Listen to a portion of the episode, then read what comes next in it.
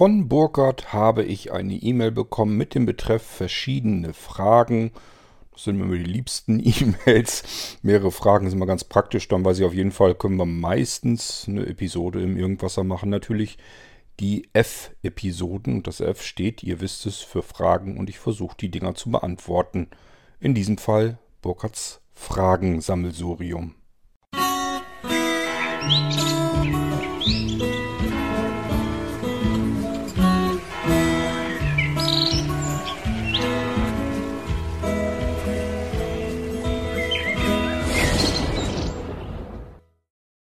So, dann lege ich doch mal das Aufnahme-iPhone auf den Schoß. Wir hoffen, dass es da liegen bleibt. Und ihr seid live dabei, wie ich mein normales Alltagstelefon aus meiner Tasche herauskrame, um die E-Mail hoffentlich zu finden, die mir der Burkhardt geschrieben hat. Ähm, ich glaube, das sieht ganz gut aus. Ähm, ja, und er schreibt mir hier, er hätte wieder ein paar Fragen. Ähm, ja, also ich vielleicht zur, für, ähm, zur Vorkenntnis her. Burkhardt hat verschiedene Geräte von Blinzeln, unter anderem zum Beispiel eine PVR-Box, also mit dem Ding, mit dem man Fernsehprogramm aufzeichnen kann.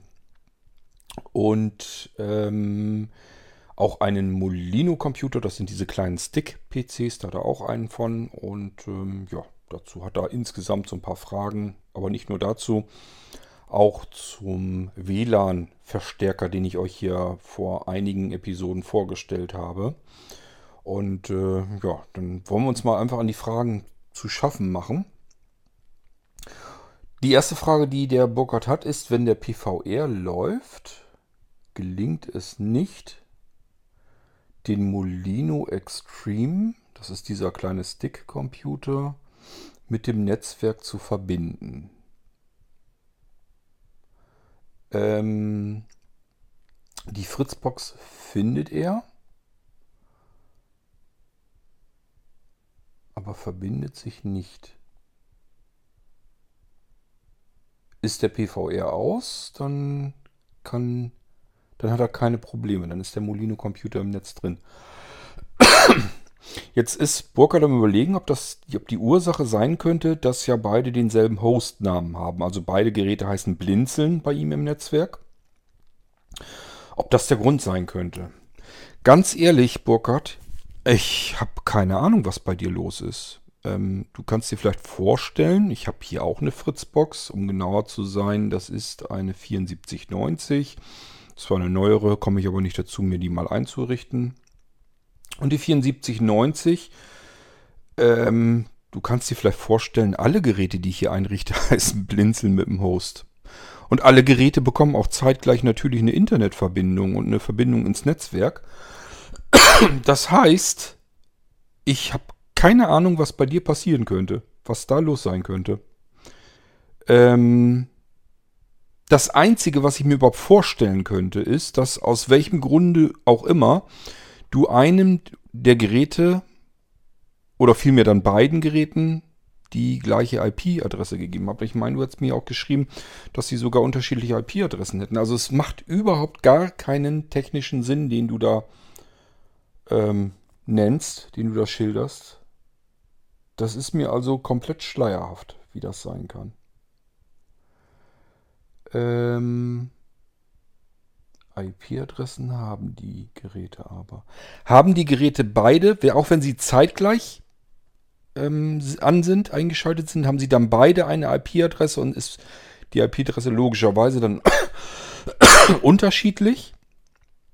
Also es macht rein technisch einfach schlicht und ergreifend überhaupt gar keinen Sinn.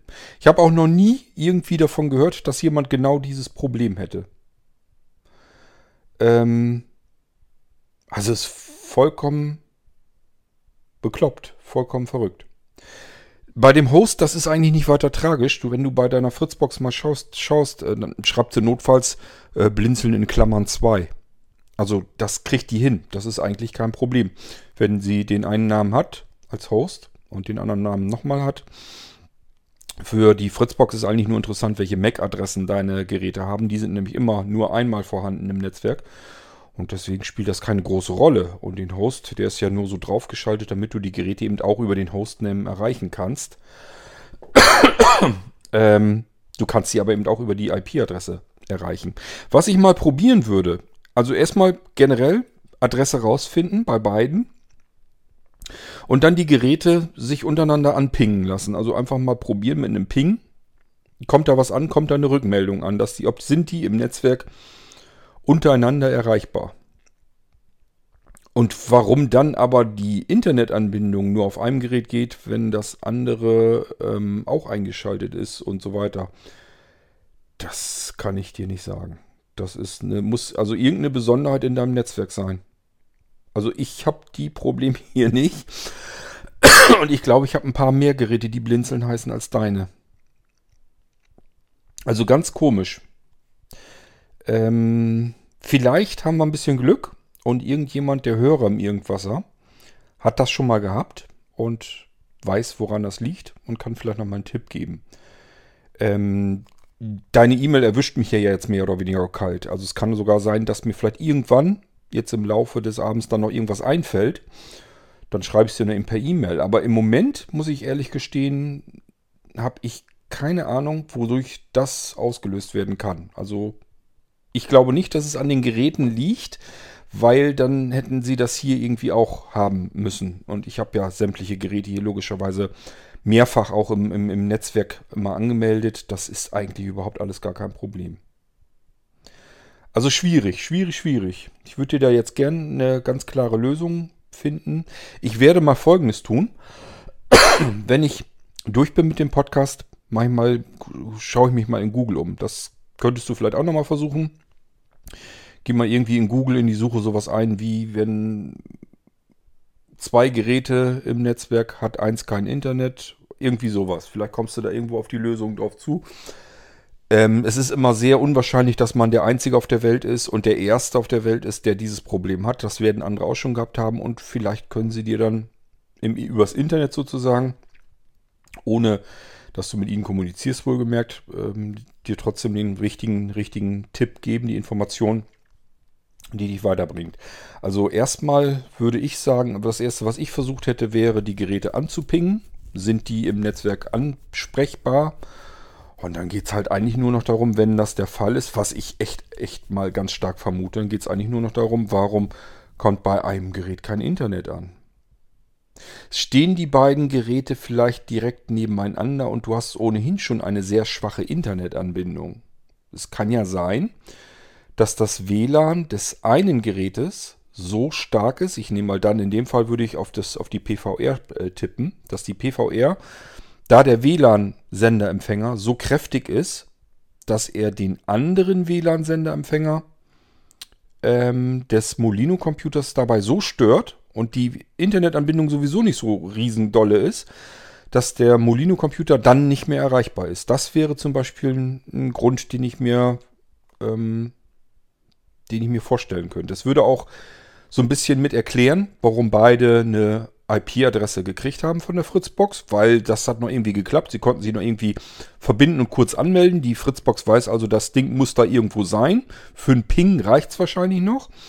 Aber Internet reicht halt nicht mehr aus, weil der kleine Molino-Computer, dessen WLAN so arg gestört wird von der PVR-Box, dass er sagt, ja, ich empfange hier gar nichts mehr, ich kriege hier gar nichts mehr.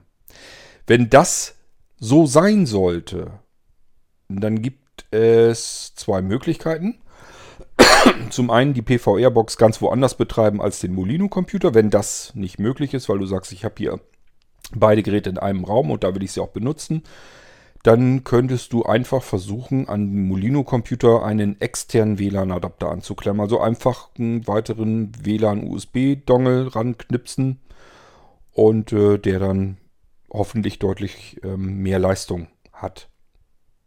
Also das habe ich, glaube ich, im im Irgendwas auch schon mal gesagt, die WLAN-Leistung generell dieser Computersticks, die ist nicht so riesengroß, weil da auch nicht so riesengroße Antennen gewaltig drin sind. Kann ja nicht. Das Ding ist voller Technik. Äh, da ist kein, kein Luftraum dazwischen großartig. Und so dolle ist das da nicht mit Antennen. Das haben sie jetzt ja, also das, was ich jetzt als Molino-Computer, als neuen Molino-Computer habe, da ist ja das Schöne, da haben sie die Antennen nach draußen verlegt. Also hier habe ich dann einfach eine Stummelantenne, die ich zudem auch noch in alle Richtungen bewegen kann. Da werde ich mit Sicherheit ganz andere Sendeempfangsleistung haben als mit den ähm, vorherigen Molino-Computern, wo das alles intern damit reingedrückt wurde. Die brauchen halt freie Bahn, was WLAN angeht. Dann funktionieren die und je mehr Störquellen da drin sind und je mehr Wände dazwischen sind, je schwächer das Signal in sich schon ist, desto eher ist der Molino-Computer am Ende angelangt. Also ich sag mal, wenn du jetzt zum Beispiel fünf Computer hast, vier normale und diesen kleinen winzigen Computerstick, dann wird der Molino-Computer der erste sein, der kein WLAN mehr kriegt. Also wo andere sagen, ein bisschen kriege ich hier noch, da würde der Molino-Computer dann als erstes wahrscheinlich aussteigen. Aus meiner eigenen Erfahrung heraus würde ich das jedenfalls so sagen. Und äh, ich sage ja, das Problem wirst du mit hoher Wahrscheinlichkeit in den Griff bekommen, indem du einfach einen weiteren WLAN-Adapter da reinsteckst. Ähm, erinnere mich nochmal dran, du willst hier ja noch was anderes haben. Ähm, ich gucke nämlich gerne nach und wenn ich einen WLAN-Adapter hier für dich finde, äh, schmeiße ich dir den mit ins Paket rein. Das, daran soll das nicht liegen, das ist kein Problem. Also den brauchst du gar nicht zu bezahlen oder so. Das wäre kein Thema. Ich muss bloß gucken. Wenn ich den da habe, ist gut. Wenn ich keine da habe und die extra besorgen muss, dann ist es blöd, weil du müsstest dann wieder warten, bis das Ding dann da ist und dann muss ich wieder extra Versandkosten nur wegen einem WLAN-Adapter und so, weil die Dinger werden so oft jetzt auch nicht mehr gebraucht. Wenn ich aber einen liegen habe, bin ich immer sehr spendabel, gebe ich dir gerne einen ab, ist dann kein Problem. Und in der Theorie habe ich welche liegen. Ich weiß nur nicht, ob ich sie finden kann, aber das sehen wir dann. Gut, dann gehen wir weiter in deine zweite Frage. An die Fritzbox habe ich einen Speicher via USB angeschlossen. Mhm. Die Freigabe als NAS habe ich auf der Oberfläche ähm, eingeschaltet. Ähm, beide Blinzelgeräte finden das NAS-Laufwerk nicht. Meine anderen Geräte haben den Eintrag im Explorer gefunden. Was kann das sein? Bei Windows 10 und das aktiviere ich euch sicherheitstechnisch nicht. Das müsst ihr euch selbst aktivieren, wenn du mit Kontextmenü aufs Netzwerk gehst. Du hast ja auf dem Desktop ein Symbol Netzwerk. Da gehst du bitte mit Kontextmenü drauf und dann unten auf Eigenschaften und dann kommst du in die Eigenschaften des Netzwerks und dann müsste, da kann ich dir leider nicht weiter, ich kann dir nicht sagen, was der Screenreader dann sagt. Optisch ist es so, dass unter der Symbolleiste eine Leiste auftaucht. Die klappt so ein bisschen runter. Und da steht drauf, du sollst die anklicken, um die Netzwerkkennung zu aktivieren.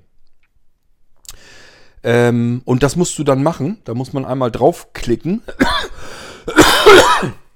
Wie gesagt, ich kann dir nicht genau sagen, wie es mit Screenreader funktioniert. Einmal draufklicken, das Ding aktivieren. Es kommt noch einmal eine Warnmeldung, dass du mit deinen Computern und deinem ganzen Netzwerk äh, sichtbar bist und dass dann auch die anderen Sachen erst sichtbar werden. Ob du das wirklich willst. Das ist ein Sicherheitsaspekt einfach. Und das bestätigst du nochmal. Und dann wirst du normalerweise sehen, wie in dieser Netzwerkumgebung so pop, plop, plop, plop, plop die Geräte auftauchen, die er findet. Und da müssten dann eigentlich auch deine anderen Computer und die Speicher und so weiter mit auftauchen. Also es ist nur nicht aktiviert, musst du nur aktivieren. Bei der Gelegenheit kannst du auch in den Netzwerkeigenschaften nochmal ein bisschen herumstöbern, denn du kannst dann auch so nette Dinge ähm, nochmal separat einstellen, wie du das gerne hättest, mit zum Beispiel Medienstreaming, ähm, Verschlüsselung, Freigaben, ob du die Datei- und Druckerfreigabe ja, freigeben willst oder blockieren möchtest, also ob du sie aktivieren oder blockieren möchtest und solche Dinge. Die sind da alle drinne und ähm, da ist nichts dran gemacht. Das lasse ich äh, explizit so im normalen Windows-Standard. Warum hast du das dann bei den anderen Computern, dass die das ähm, gleich gefunden haben? Möglichkeit A wäre, es ist einfach Windows 7 und nicht Windows 10. Möglichkeit B wäre, die Computer wurden von einer von einem Unternehmen, beispielsweise von dem Hersteller, voreingestellt, voreingerichtet. denen ist das meistens so ein bisschen egal, ähm, was nun sicher ist und was unsicher ist und wie die Leute das später gebrauchen können, sondern die aktivieren erstmal jeden Scheiß. Das hat solche Auswirkungen, dass man durchaus auch mal sicherheitsrelevante Probleme sich dadurch einhandelt, weil man da einfach nicht mit rechnet, dass der Hersteller da drin rumgefuhrwerkt hat. Also bei Blinzeln sind die Systeme immer so, wie sie von Windows, wie von Microsoft vorgegeben werden im Standard. Es sei denn, ihr habt irgendwelche Besonderheiten an den Geräten, wo ich jetzt irgendwas dafür aktivieren muss, damit es überhaupt generell funktionieren kann. Das ist bei den Blinzeln-Geräten meistens aber nicht so unbedingt notwendig, weil wir zum Beispiel fürs Media Streaming und so weiter eigene Server darauf benutzen. Die Streaming-Server, die ihr dort findet. Und die können beispielsweise DLNA, UPnP und dieses, ähm, ja, dieses Smart Receiving System, was Blinzeln hat. Das läuft da zum Beispiel alles drauf. Und deswegen brauche ich die Sachen von Windows aus nicht zu aktivieren. Und wenn du das jetzt so willst, es ist, eigentlich ist es nur ein Klick. Ich kann dir nur jetzt gerade so aus dem Stegreif nicht sagen, wie sich das mit dem Screenreader anhört und wie man es dann bedienen kann. Aber es ist eigentlich nichts Schlimmes. Also in dem Moment, wo du da draufklickst, wie gesagt, dann geht es schon los, dann scannt er das Netzwerk ab und dann macht es plopp, plopp, plopp, plopp, plopp und dann sind die ganzen Multimedia-Geräte und Speicher und anderen Computer und so, die ploppen dann so nach und nach auf.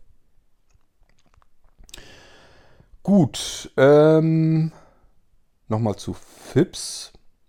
Ob der ISA-Abruf zu Siri und FIPS, ob es den schon gibt. Ähm, helfen mir auf die Sprünge. ISA-Abruf, Siri, FIPS. Was hattest du denn vor? Also geben tut es doch noch nichts. Wir haben vor kurzem erst die FIPS ähm, Kurzbefehle für, für FIPS, die haben wir aktualisiert für Dropbox und für iCloud. Haben allerdings festgestellt, die iCloud blockiert das Ganze jetzt mittlerweile. Also Apple hat da irgendwas eingebaut in die Kurzbefehle, dass das nicht mehr funktioniert. Die Dropbox funktioniert aber. Ähm, du hast das mit FIPS und Siri wohl soweit probiert. Die beiden sind auch irgendwie im selben Netzwerk vorhanden. Und ähm, du hast das irgendwie mit den Kurzbefehlen für FIPS hast du schon versucht. Funktioniert aber nicht. So, und jetzt ist die Frage, du musst die Kurzbefehle, die du sprichst, die müssen in der Dropbox auch auftauchen. Sonst kann es nicht funktionieren. Also du musst ja entweder den Kurzbefehl für iCloud nehmen, da habe ich ja gesagt, das funktioniert zumindest derzeit nicht, weil Apple mal wieder an seinen Kurzbefehlen rumgefummelt hat mit der mit einer der letzten iOS-Updates. Ähm, das haben wir festgestellt. Also wir haben es beide festgestellt und können keinen Fehler in den Kurzbefehlen erkennen. Äh, der, Befehle, der, der Fehler muss also eindeutig von den Kurzbefehlen von Apple passiert sein. Hat sich zwischendurch irgendwie mit irgendeinem Update eingeschlichen. Wissen wir im Moment nicht so richtig, was wir dagegen tun können. Aber der für die Dropbox funktioniert. Wenn du also einen Dropbox-Ordner hast, die FIPS-Kurzbefehle äh, für Dropbox ähm, hast und nutzt, dann sagst du ja ähm, üblicherweise, an welchen FIPS du ähm, etwas sendest. Dann den Befehl, den du an FIPS senden möchtest. Und die Kurzbefehle machen ja nichts anderes, als in der Dropbox an einer bestimmten Stelle eine Textdatei abzuspeichern. Und wenn die angekommen ist, dann können wir uns weiter unterhalten. Dann ist das soweit in Ordnung, dass FIPS über diese Textdatei gesteuert werden kann. Dann musst du nämlich FIPS nur noch sagen, wo er diese Dateien findet bei dir in der Dropbox. Also das musst du in FIPS dann noch einmal konfigurieren. Such dir da mal die Dateien, da kommen die an und dann würde FIPS dort an dieser Stelle darauf lauern, dass für ihn Dateien kommen. Und wenn die ankommen, liest er die aus und versucht die zu interpretieren. Ähm, ansonsten, ich habe, ich würde ehrlich gesagt immer noch nach wie vor sehr gerne zusehen, dass ich endlich ein FIPS-Update rausbekomme, äh, weil ich auf diese Kurzbefehle, das will ich nochmal so ein bisschen umändern, dass dieses, ähm, der eine spricht da und der andere findet es nicht, das will ich so ein bisschen versuchen zu umgehen, indem ich FIPS ähm, nach der Dropbox suchen lasse und in der Dropbox der Pfad, dass wir den festlegen. Früher war das so, dass man den einfach frei ähm, justieren konnte, dass man einfach sagen konnte, das ist der Pfad, den musstest du dann einstellen. Und wenn das nicht so richtig übereinstimmt, dann klappt das Ganze natürlich schon nicht mehr. Und das will ich ein bisschen anders machen, dass man jetzt zum Beispiel ähm, in der Dropbox immer einen Ordner FIPS hat und da kommen die Befehle beispielsweise an. Und FIPS selbst sucht die Dropbox und wenn er sie gefunden hat oder glaubt gefunden zu haben, dann sucht er den Ordner FIPS und weiß auch gleich, aha, das sind meine Befehle. Also das will ich euch ein bisschen vereinfachen und abnehmen, dass ihr da, äh, dass es da keine Probleme mehr geben kann. Das kann ich aber erst über ein Update und du weißt, was immer los ist. Ähm, ja, ich bin da dran am Wickel. Ich habe das nicht aus den Augen verloren. Also auch mit FIPS soll es weitergehen. Aber ich muss immer Zeit finden, wenn ich dann wieder zwischendurch ans Programmieren komme. Und äh, im Moment, wenn ich mal ans Programmieren komme, würde ich ganz gern die Fairdisk erst fertig bekommen. Und wenn die Fairdisk fertig ist, dann würde ich dann bei FIPS auch weitermachen wollen. Gut, okay, ach ja, dazwischen, ah, siehst du, dazwischen, das ist eigentlich fast noch dringender, muss ich ein Ransomware-Schutzsystem bauen. Und das will ich bei mir auf den Windows-Servern benutzen, weil ich Angst habe vor Ransomware. Die ist nämlich schlimmer als jeder Virus oder sonst irgendetwas. Ähm, und wenn ich das dann habe, dann gebe ich die auch frei für die Blinzeln-Rechner. Das heißt, ihr könnt euch auch einen Schutz gegen Ransomware einbauen. Der funktioniert relativ popelig simpel, ist nichts Besonderes. Der speichert euch sozusagen eine Art Honigtopf in die Systembibliotheken, also nicht in die Systembibliotheken, sondern in die Bibliotheken von Windows, was früher mal eigene Dateien waren, dort in die Bibliotheken packt er einen Honigtopf. Das ist nichts anderes als eine Datei, die interessant aussieht für Ransomware, beispielsweise, dass da steht log, login.docx oder sowas. So, und dann wird ähm, das Programm, das ich programmiere, wird im Hintergrund laufen, so dass man es gar nicht mitbekommt, gar nicht sieht. Es wird also im Hintergrund einfach mitgestartet zusammen mit Windows und beobachtet die ganze Zeit diesen Honigtopf. Und wenn die Ransomware dabei geht und diese Datei anfängt zu verschlüsseln, ich gehe nämlich immer davon aus, dass die Programmierer von Ransomware sich immer sagen, die meisten Menschen speichern ihren ganzen Datenkram in den Bibliotheken. Also muss ich da als erstes dran gehen. Also bei Ransomware geht es immer darum, möglichst schnell zu agieren. Also auch wenn ich einmal auf den Computer gekommen bin, möglichst schnell zuzusehen, dass ich alles verschlüssel, was mir vor die Füße kommt. bis auf natürlich die System, also bis auf die Programme. Das System muss ja weiter funktionieren. Ich soll ja irgendwie mitbekommen, dass da ähm, meine Dateien alle verschlüsselt wurden. Der geht also an gerne an Dokumente, an Fotos, an Multimedia-Dateien allgemein, Textdateien und so weiter.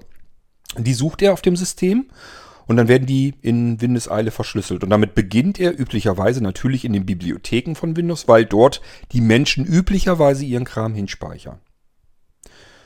So, und somit wird er auch beginnen mit dieser beispielsweise login.txt oder login.docx werde ich wohl eher machen. Ähm, mein Programm merkt das, da wird an dieser Datei herumhantiert, rumgefummelt, die wird verschlüsselt. Und dann macht mein Programm folgendes. Bei uns auf dem Server wird es so sein, er hängt den Speicher aus, also den Datenspeicher hängt er aus, dass da in dem Moment kein Zugriff mehr ist und fährt die ganze Kiste komplett gleich runter. So. Ähm, ich will noch schauen, dass er mir vielleicht noch irgendwie eine ganz schnelle Nachricht zukommen lässt, damit ich Bescheid weiß, dass, der, dass das System angegriffen wurde und runterfährt, runtergefahren ist. Ähm, das muss ich aber gucken, weil auch der Versand einer E-Mail dauert ein paar Sekunden und in ein paar Sekunden kann man schon wieder die nächsten zehn Dateien verschlüsselt haben. Das will ich nicht. Also er soll, sobald er merkt, da fummelt einer an der Datei herum, soll er das ganze Ding komplett runterfahren. Sodass ich beim nächsten Start was tun kann. Ähm und das Ding, wenn ich das fertig habe, dann stelle ich euch das zur Verfügung. Wer das möchte, kann damit sein eigenes System, seinen Blinzeln-Rechner dann auch wieder damit schützen. Ist kein Antivirenschutzsystem, sondern funktioniert mal ganz anders. Allerdings habe ich jetzt gesehen, die Antivirenprogramme, das nützt gar nichts, weil das sind halt gängige große Programme und die Ransomware-Programmierer kennen diese Dinger. Das heißt, äh, da ist natürlich auch was implementiert, dass sie sagen, ach guck an, hier läuft ein Defender, den schalte ich erstmal aus, damit ich hier in Ruhe arbeiten kann. So war es bei mir auf den Experiment-Computersystem. Ich habe einen zum Experimentieren gehabt. Da war ein Angriff aus Ransomware, ohne dass ich irgendeine Software, irgendein Programm gestartet habe. Das ist einfach aus, Jux und Dollerei passiert. Ich habe also auf den Rechner zugegriffen, dachte, was ist hier denn los? Komische Datei auf dem Desktop. Defender ist deaktiviert. Was ist denn hier passiert? Ja, war da drauf passiert. Zum Glück keine Daten drauf. Nichts Wichtiges, weil war nur so für mich zum Herumspielen und Rumexperimentieren. Insofern Glück gehabt. Aber natürlich auch dadurch gelernt, wie funktioniert der Scheiß, wie klappt das und wie kann ich eventuell mich davor schützen. Und wenn ich selber was programmiere, das haben die einfach nicht auf dem Schirm. Woher sollen die meine kleinen, popeligen, gammeligen Programme kennen? Und ähm, mal eben einen Rechner in Blitzesschnelle runterfahren und ausschalten und vielleicht noch irgendwo schnell eine Nachricht loswerden, absetzen. Ähm, vielleicht noch irgendwelche Speicher auf Schreibschutz setzen und so weiter. Das ist nicht so das große Problem. Das ist also das, was ich vorhabe. Ich habe ja für die V2-Systeme auch viel mit ähm, Laufwerksschreibschutz und so weiter herumgebaut. Es gibt ja die Möglichkeiten bei Blinzeln-Systemen jedes beliebige Laufwerk mit einem Schreibschutz zu versehen und diesen Schreibschutz wieder aufzuheben. Und da kommt man auch mit anderer Software nicht einfach so mal eben dran ist ganz, also ich will euch das natürlich nicht erklären, wie ich das gemacht habe, aber es ist jetzt nicht so simpel, dass man sagt, da kann man jetzt irgendwie einen DOS-Befehl oder sowas absetzen oder irgendeine andere Software benutzen und mal eben äh, den Schreibschutz eines Laufwerks reindonnern und wieder rausnehmen. Das ist ein bisschen, bisschen tricky gemacht. Ähm, bietet mir aber den Vorsprung, dass ich beispielsweise auch auf so eine Ransomware eben entsprechend reagieren kann, dass ich sagen kann, okay, hier ist irgendwas am Gange, hau sofort den Schreibschutz in die ganzen Laufwerke rein, und der macht ein Laufwerk nach dem anderen, also nach ein paar einzelnen Sekunden, keine Ahnung, zwei, drei, vier Sekunden ist der durch, hat sämtliche Laufwerke mit dem Schreibschutz versehen. Und nicht irgendwie Verzeichnisse oder Dateien, sondern das ganze Laufwerk ist so ähnlich, als würde Windows jetzt denken, das ist jetzt ein CD, eine CD oder ein DVD, da kann er gar nicht drauf schreiben. Somit kann die Ransomware schon mal nicht mehr weiter arbeiten, die ist dann außer Gefecht gesetzt. Dann kann ich ähm, Netzwerkordner aushängen, dass er sagt, okay, das hier sind alles Netzwerklaufwerke, die schmeiße ich jetzt alle in dem Moment raus, dass er aufs Netzwerk gar nicht erst zugreifen kann. So könnt ihr zum Beispiel euer NAS-System davor schützen, wenn bei irgendeinem Gerät ähm, ein Angriff passiert. Und das nächste, was er macht, ist euch eine Nachricht schicken und den Rechner runterfahren. Also sowas äh, in der Richtung muss ich bauen, für mich als Schutzsystem, als zusätzlichen, äh, zusätzlichen Schutz, meine eigenen Systeme, die ich habe. Und ihr wisst, was ich mir für mich fertig mache, kann ich euch dann auch zur Verfügung stellen. Das Gute ist auch, das ist zum Beispiel etwas, was im Gegensatz zu eurer ganzen sowieso nutzlosen Antivirensoftware im Hintergrund laufen kann, ohne dass es Prozessor belastet oder großartig Speicher frisst. Also das Ding kann man wirklich im Hintergrund laufen lassen. Es läuft nämlich dann als Windows-Dienst und äh, braucht auch keine Oberfläche und nichts. Es muss ja nichts anderes tun, als eine Datei abzulegen und wenn sie dann da ist, ständig unter Kontrolle zu halten, ob da einer dran rumfummelt. Ihr dürft natürlich selber nicht auf die Idee kommen, guck an, da ist eine Login.doc.x, die benenne ich jetzt erstmal um, weil dann kennt ihr keinen Unterschied. Dann sagt er sich natürlich, da fummelt irgendeiner an der Datei rum.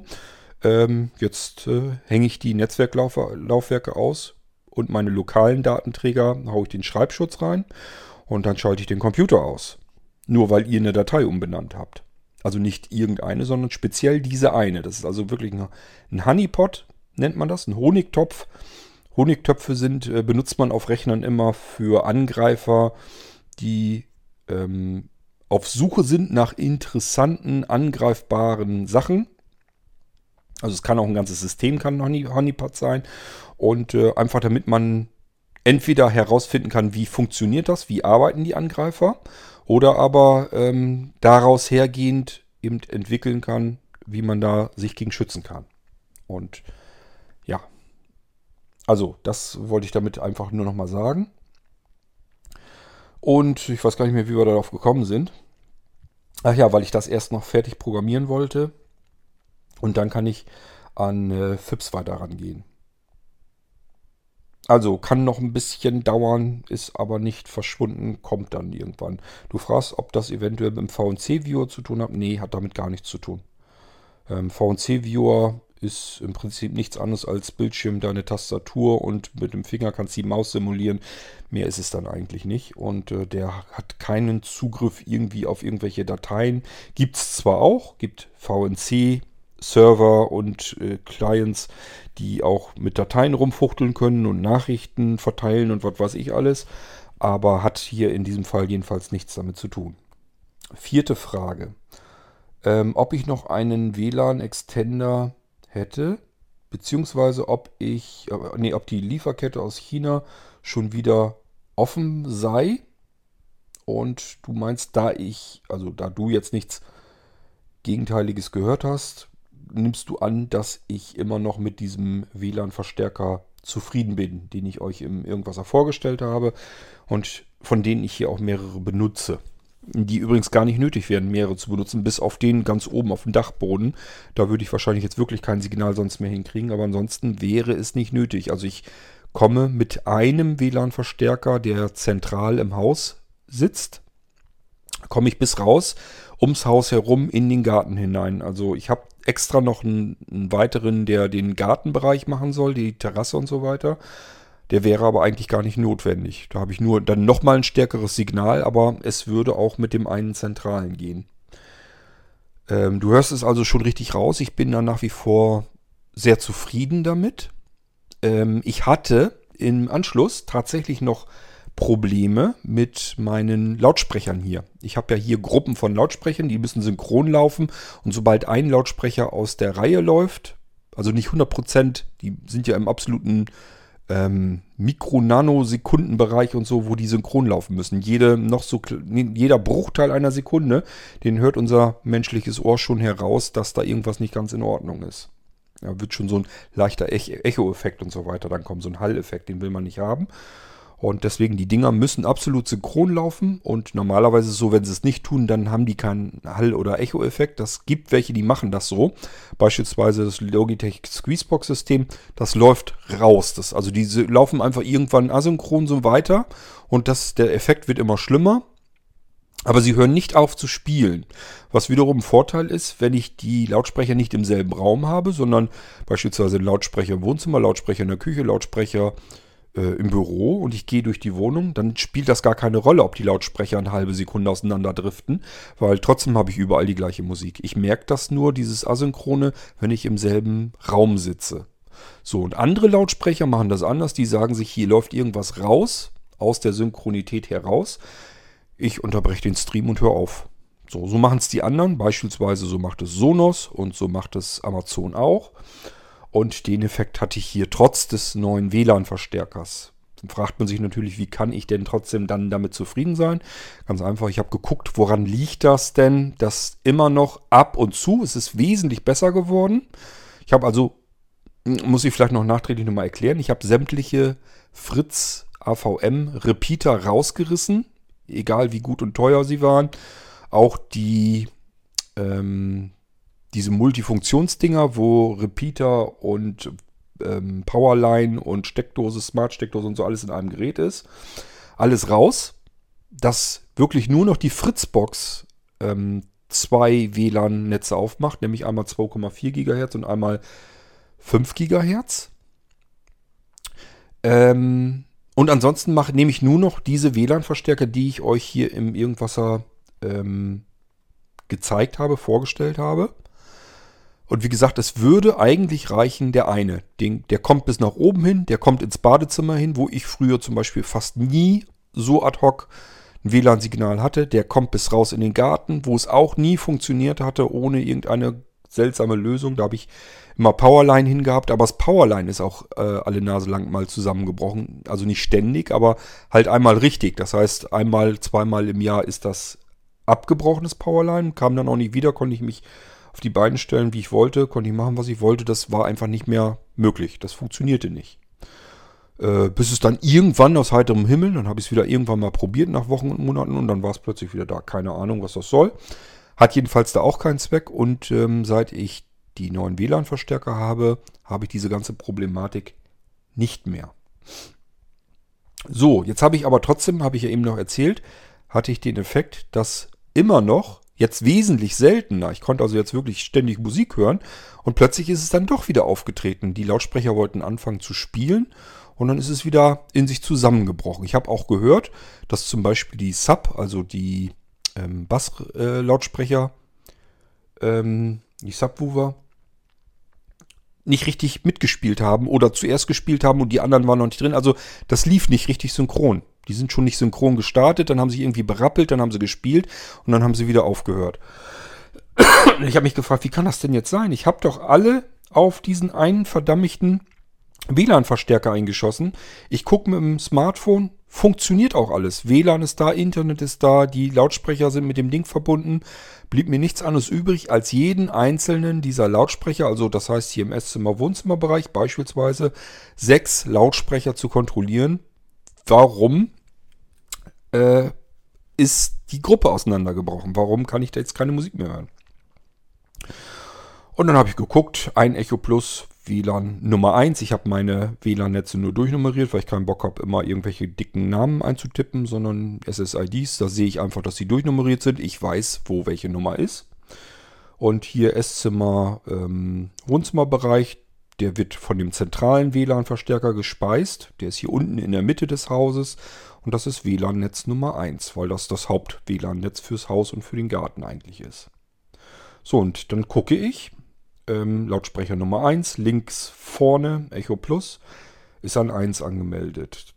Der Sub davon passend in der Mitte steht er, ist an 1 angemeldet. Rechts der Echo Plus ist an 1 angemeldet. Links ähm, vorne ist ein Echo Studio, der ist an 1 angemeldet. Und rechts der Echo Studio ist auch an WLAN 1 angemeldet.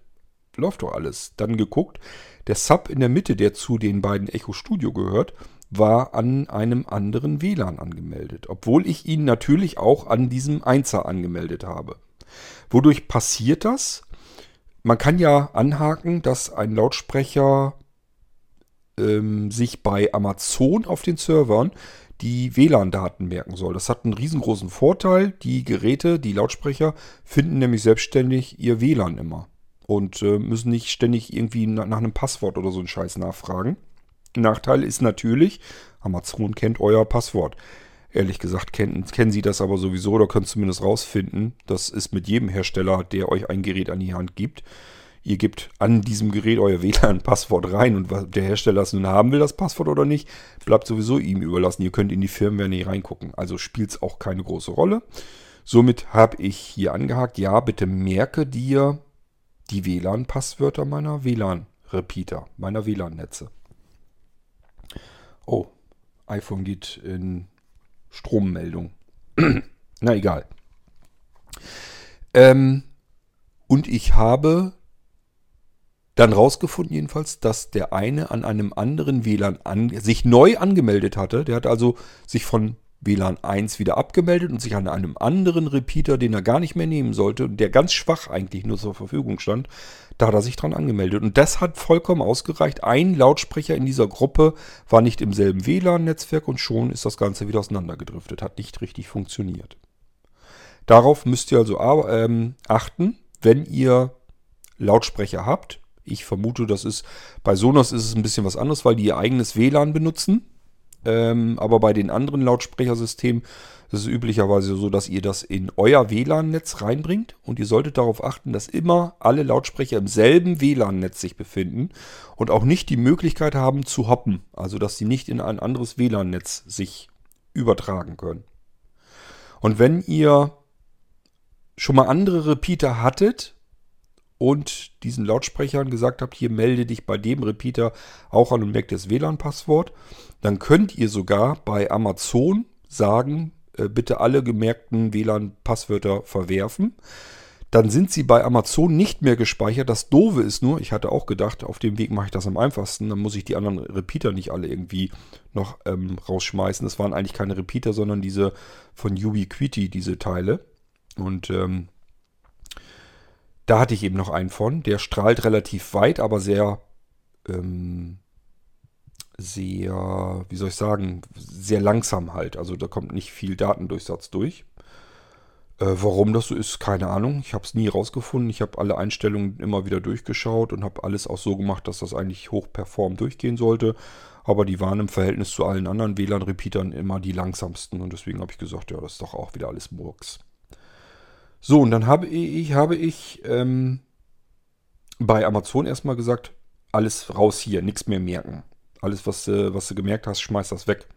Und damit hatte ich gehofft, das wäre es jetzt. Dann habe ich den Lautsprecher wieder an WLAN 1 angemeldet und ich konnte wieder Musik hören. Kurze Zeit später, ein paar Tage, das gleiche Spiel wieder. Ich dachte, das kann doch nicht angehen. Das gibt's doch gar nicht. Wieder geguckt, alle Lautsprecher durch und wieder war einer der Lautsprecher mit dem scheiß Ubiquiti angemeldet, obwohl ich bei Amazon gesagt habe, bitte keine Passwörter merken. Das heißt, er hätte sich eigentlich an dem WLAN anmelden müssen, bei Amazon gucken müssen, Passwort habe ich nicht. Müsste ich also nachfragen, kann ich jetzt so aus dem Stegreif nicht, also melde ich mich an dem Ding gar nicht erst an. Hat aber trotzdem gemacht. Ich kann es mir nur so erklären, dass sich auch die Lautsprecher die WLAN-Passwörter merken. Das heißt, die sind nicht nur bei Amazon hinterlegt für dann neue Lautsprecher, sondern eure Lautsprecher selbst haben die WLAN-Netze natürlich auch gespeichert. Es macht eigentlich auch keinen anderen Sinn, denn wenn sie sich woanders anmelden wollen, dann sind sie ja nicht mit dem Internet verbunden. Dann haben sie ja ein Problem, sonst würden sie sich ja nicht woanders anmelden wollen. Also könnten sie auch nicht mal ebenso bei Amazon schauen, was ist denn das für ein Passwort. Und deswegen wird das der Grund sein, warum die Lautsprecher alle WLAN-Passwörter bei sich auf dem Lautsprecher, auf dem Speicher auch gespeichert haben. Und deswegen konnte er sich wieder da, dort anmelden. Das bringt also alleine genommen nichts. Was habe ich dann gemacht? Auch den Ubiquiti einfach rausgeschmissen, weil er mir sowieso keine Vorteile gebracht hat. So, und ab seither freue ich mich hier sehr gewaltig, dass ich hier immer, wenn ich möchte, Musik genießen kann. Und zwar so, wie ich mir es eigentlich immer vorgestellt habe. Das heißt, ich sage Spiel ab, dann spielt es ab. Und das bricht nicht vorher ab, sondern ich sage irgendwann Stopp und dann stoppt das Aas. Und genauso wollte ich das immer haben. Genauso macht es auch nur Sinn. Was soll ich mit den ganzen Lautsprechern hier, wenn das nie funktionierte? Und ähm, das habe ich jetzt in den Griff bekommen, indem ich diesen WLAN-Verstärker genommen habe, alle Lautsprecher aber nur mit einem WLAN-Verstärker verbunden habe. Sogar die oben im Badezimmer, die eigentlich dichter am WLAN-Verstärker Nummer 2 wären. Ich habe also im oberen Stockwerk einen weiteren WLAN-Verstärker und der hat die Nummer 2 SSID. Und das wäre sinnvoller gewesen, das vom Bad aus dort anzumelden. Wollte ich aber nicht mehr, weil ich mir gesagt habe, dass der kriegt die 1 ja immer noch reichhaltig. Und dann weiß ich eben wenigstens, alle Lautsprecher können nur sich an dem 1er Netzwerk anmelden, dass dieses komplette Durcheinander komplett weg ist. So, und das ist das, was ich dir, Burkhardt, empfehlen würde und auch allen anderen. Meldet, also diese WLAN-Verstärker sind super, haben eine ganz klar höhere Reichweite, funktioniert so wunderbar. Ihr solltet sie dann anmelden wenn ihr Probleme bei der WLAN-Reichweite habt, ihr solltet sie anmelden an der Fritzbox über das 2,4 GHz Band. Das ist langsamer, aber dafür reicht es weiter, ist stabiler und somit könnt ihr den WLAN-Repeater, obwohl die Fritzbox vielleicht nicht zentral in eurer Wohnung, in eurem Haus steht, könnt ihr den WLAN-Repeater zentral setzen, der muss ja nur Strom haben. Und der nimmt sich das 2,4 GHz Band der ähm, Fritzbox und verteilt es dann weiter. Und dann habt ihr ein sehr, sehr weitläufiges WLAN-Netzwerk und solltet die Probleme eigentlich wie ich auch aus dem Haus haben.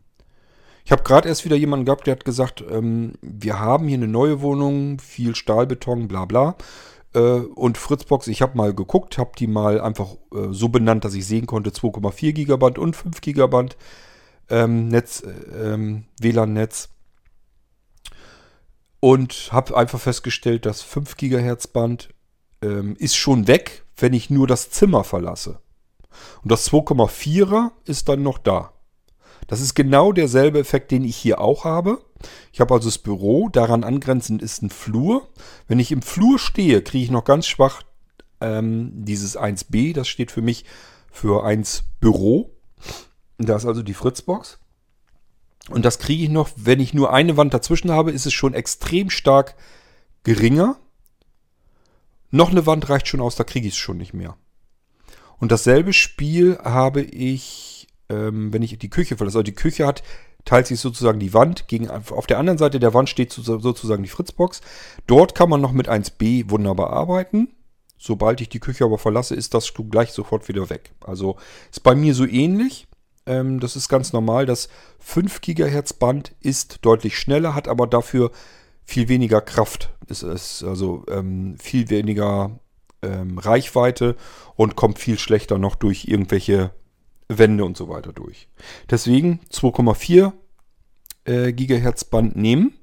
Das verstärkt ihr euch mit dem WLAN-Verstärker, sodass der eine stabile Verbindung zur Fritzbox hat. Die ist zwar dann langsamer, aber ihr habt ein vernünftiges WLAN. Das reicht im Allgemeinen ja aus. Ihr wollt Musik hören, Fernseh gucken und so weiter. Das geht alles. Das, dafür reicht die Bandbreite vollkommen aus. Internet sowieso. Das langsamste ähm, Netzwerk ist normalerweise immer noch schneller als euer äh, Internet zu Hause. Guck mal, selbst wenn ihr mit 30, 40, 50 äh, Mbit pro Sekunde dort arbeiten könnt, ähm, ihr nutzt zu Hause per LAN ein Gigabit ähm. Und selbst bei WLAN habt ihr immer noch mehrere hundert Megabit. Da ist eure, selbst eure schnelle Internetverbindung mit 30, 40 oder 50 Mbit immer noch nur ein Bruchteil dessen. Also von daher, das kommt alles volle Socke bei euch an, auch wenn ihr das 2,4 Gigahertz Band benutzt von eurem Router. Ähm, und das 5 GHz Band, das nehmt ihr eben dort, wo ihr es bekommt. Das nehmt ihr also direkt vom, von der Fritzbox vom Router weg. So könnt ihr wenigstens die schnellen Geschwindigkeiten nehmen, wenn sie da sind. Oder aber ihr setzt euch noch einen äh, WLAN-Verstärker an die Fritzbox direkt, direkt dran. Die könnt das Ding ja auch verkabeln. Das habe ich hier noch nie probiert, sollte aber ja gehen. Die WLAN-Verstärker, die ich euch ähm, gezeigt habe hier im Irgendwasser, die haben ja zwei Netzwerkanschlüsse. Sollte also kein Problem sein. Ihr könnt dort auch das Kabel von der Fritzbox reinsetzen. Das WLAN der Fritzbox deaktivieren, dann es nämlich nicht und dann einfach diesen Repeater die ganze WLAN-Geschichte machen lassen. Und auch da werdet ihr dann natürlich feststellen, der Repeater kann auch das 5 GHz Band viel stärker ähm, um euch herum verschicken, als eure Fritzbox das kann. Die Dinge haben einfach wesentlich mehr Power drin. Die haben mehr Kraft.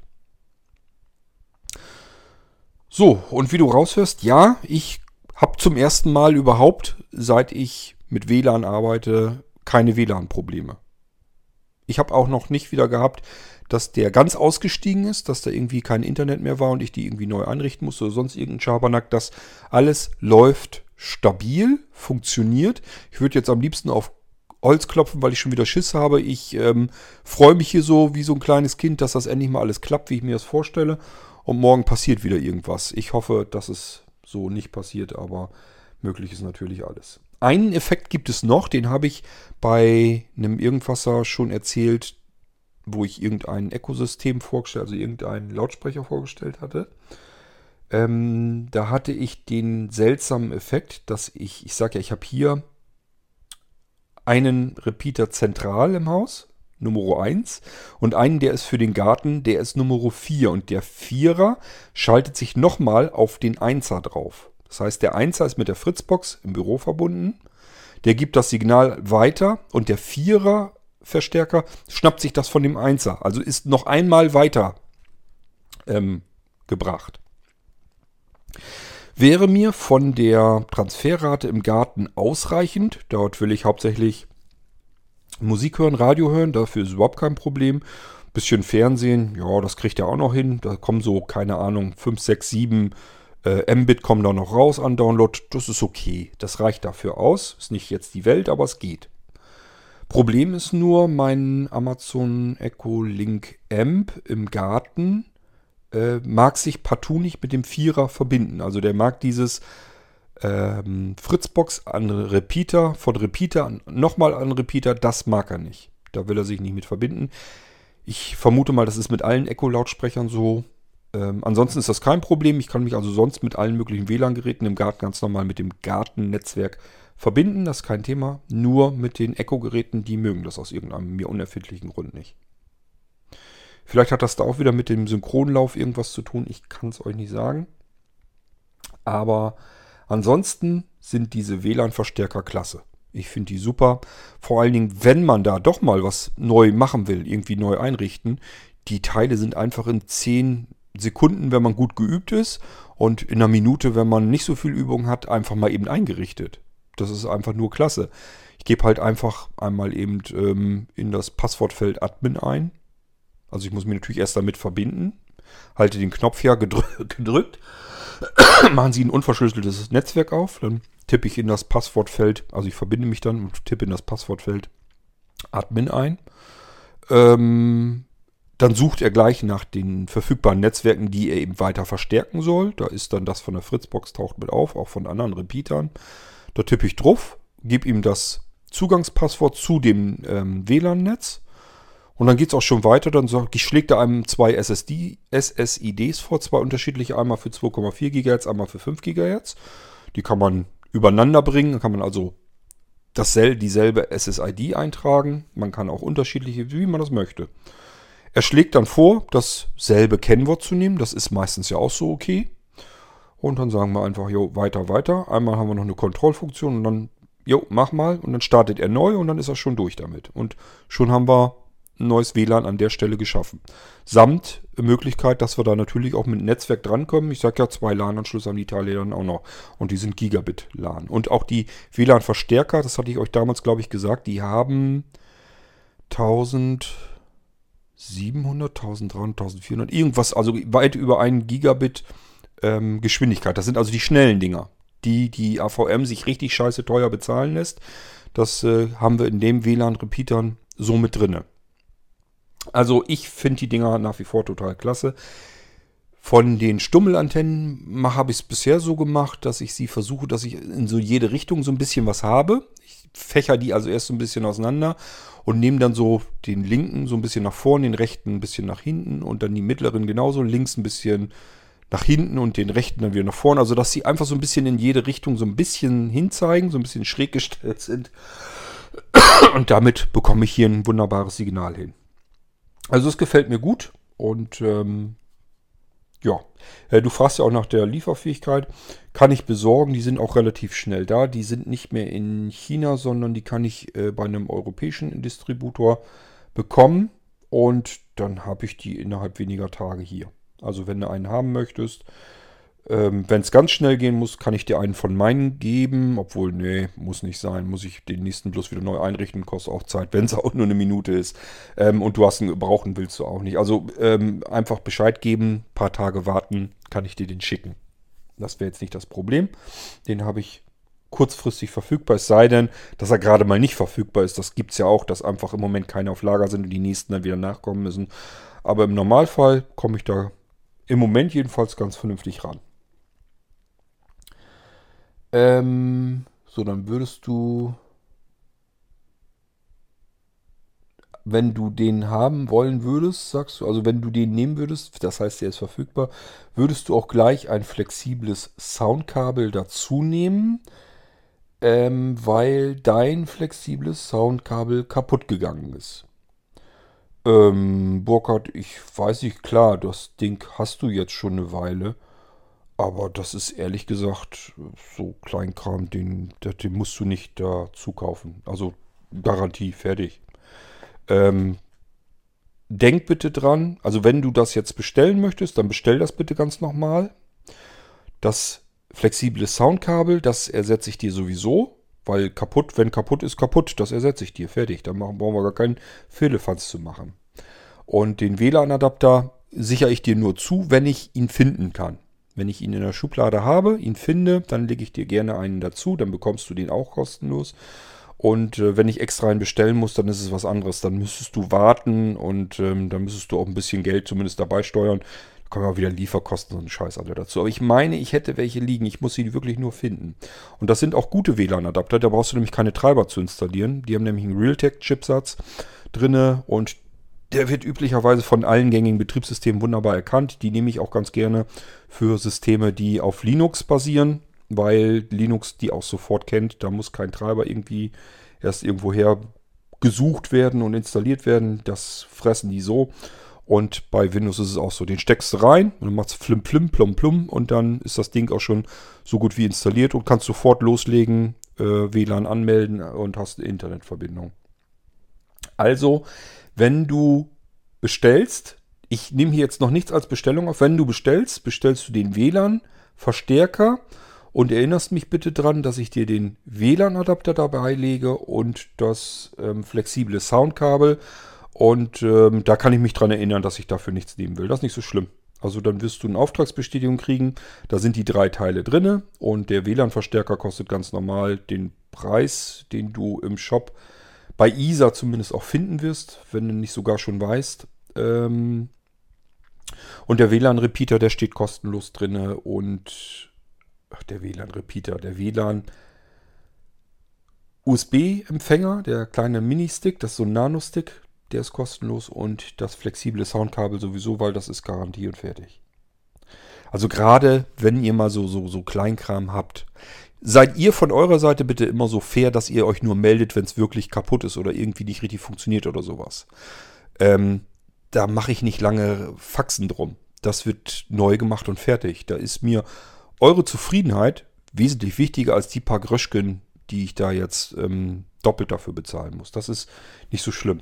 Also ihr habt ja schon Geld ausgegeben, wenn ihr von Blinzeln ähm, Geräte kauft. Da sind ja schon mehrere hundert Euro reingeflossen. Was spielt denn da?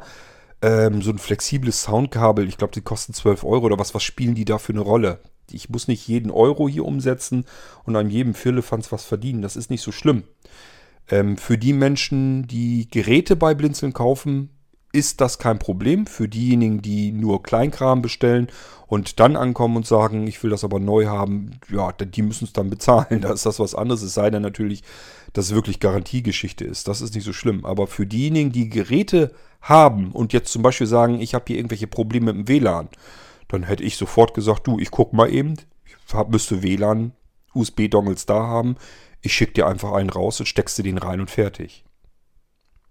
Also das ist echt kein Thema. Das ist, ähm, wir fummeln hier nicht mit einzelnen Münzen rum, will ich damit eigentlich nur sagen. Gut, und das war eigentlich auch schon alles. Das sind deine Fragen, Burkhard. Ja, deine Aufgabe ist es, dich jetzt nochmal zu melden, ob du so einen WLAN-Verstärker haben möchtest. Den müsste ich dir bestellen, ist nach ein paar Tagen da. Dann würde ich dir einen Auftrag erfassen. Und ähm, wenn du einen WLAN-Dongle haben willst, weil du selber keinen hast, dann suche ich dir einen raus und lege dir den bei.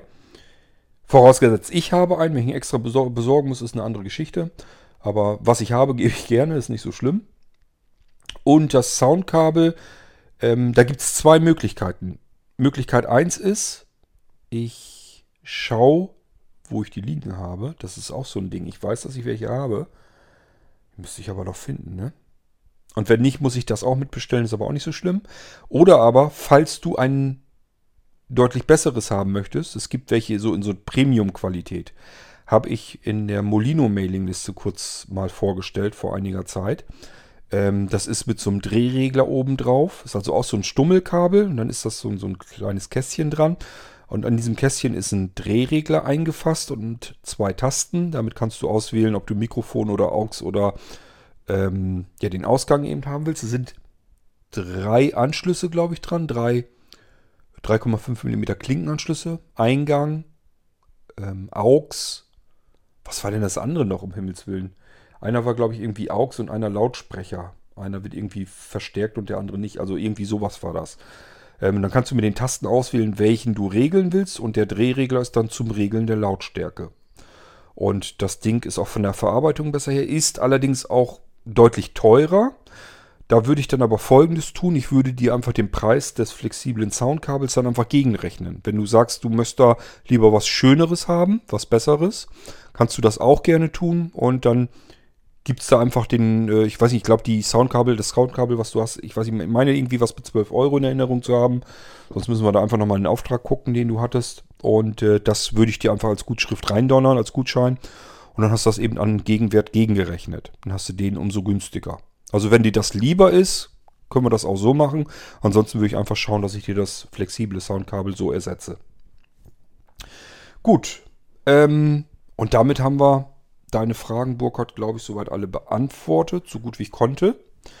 Ähm, und wenn noch was ist, dann melde dich und melde dich sowieso nochmal, weil ich ja wissen muss, ob du den WLAN-Verstärker haben möchtest und dann erfasse ich einen ganz normalen Auftrag und hau die anderen beiden Sachen da gleich mit rein. Aber erwähnen sie bitte trotzdem nochmal kurz in deiner E-Mail, in der Bestell-E-Mail, nicht, dass ich es vergesse. Oder achte zumindest darauf, wenn du die Auftragsbestätigung bekommst, dass die beiden Teile da dann mit drin sind. Gut, damit haben wir Burkhardt auch ähm, beantwortet, die E-Mail mit seinen Fragen. Und ähm, ja, so lang wird es ja wohl hoffentlich jetzt nicht gewesen sein. Vielleicht konnte der eine oder andere was damit anfangen, keine Ahnung. Jedenfalls konnte Burkhardt was damit anfangen und das ist mir im Moment am wichtigsten, weil ich keine Lust habe, das auch noch alles zu tippen. Ich habe heute einen sehr, sehr langen Text verfasst. Ich werde da auch noch einen Podcast dann nochmal dazu machen. Und äh, deswegen bin ich froh, wenn ich jetzt einfach nichts mehr tippen muss. Daher die Episode hier für Burkhardt. Das soll es gewesen sein. Wir hören uns im Irgendwasser wieder ähm, vom Blinzeln, wenn es eine neue Frage oder neue Fragen gibt oder mit eben einem ganz anderen Thema. Schauen wir mal, was uns die Gelegenheit hergibt. Und bis dahin macht's gut. Tschüss, sagt euer König Kort.